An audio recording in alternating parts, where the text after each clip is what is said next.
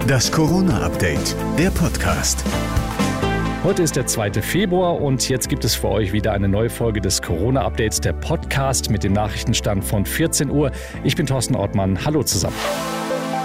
Trotz Impfgipfel bleibt es dabei, es wird im ersten Quartal keinen zusätzlichen Impfstoff geben. Und leider kann die Kanzlerin das Problem auch nicht wie sonst mit einer Lkw-Ladung Geld beheben.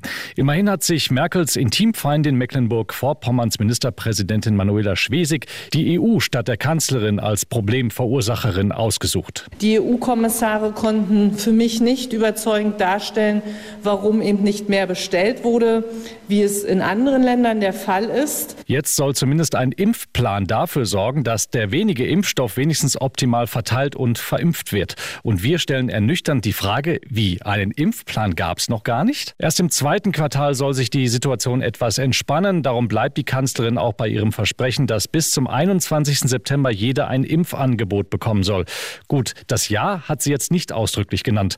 Und dass Ende des Jahres alle Impffabriken wieder dicht machen können, die Gefahr besteht auch nicht. Wenn sich dieses Ding weiter verändert, dann haben wir ein Problem. you. Ein Blick ins Ausland. In Österreich muss künftig jeder, der einreist, einen negativen Corona-Test vorlegen und zehn Tage in Quarantäne. Freitesten kann man sich nicht.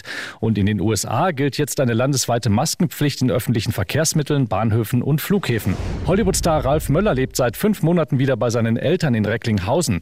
Der Gladiator unterstützt seine betagten Eltern in der Pandemie. Darum versucht Möller seit Wochen am Telefon einen Impftermin zu ergattern, bislang ohne Erfolg. Und das regt ihn im RTL-Interview gewaltig auf. Sie hatten sechs Monate Zeit, jetzt fertig zu sein, Verträge zu schließen. Und das ist nicht gelungen. In jedem anderen Unternehmen würde man gefeuert werden. Aber ein echter Gladiator gibt eben erst auf, wenn der Löwe erlegt im Dreck der Arena liegt. Und Ralf Möller hat es geschafft. Nach einem Telefonmarathon hat er endlich Mitte März einen Impftermin für seine Eltern ergattert. Man muss Eier haben und dafür kämpfen.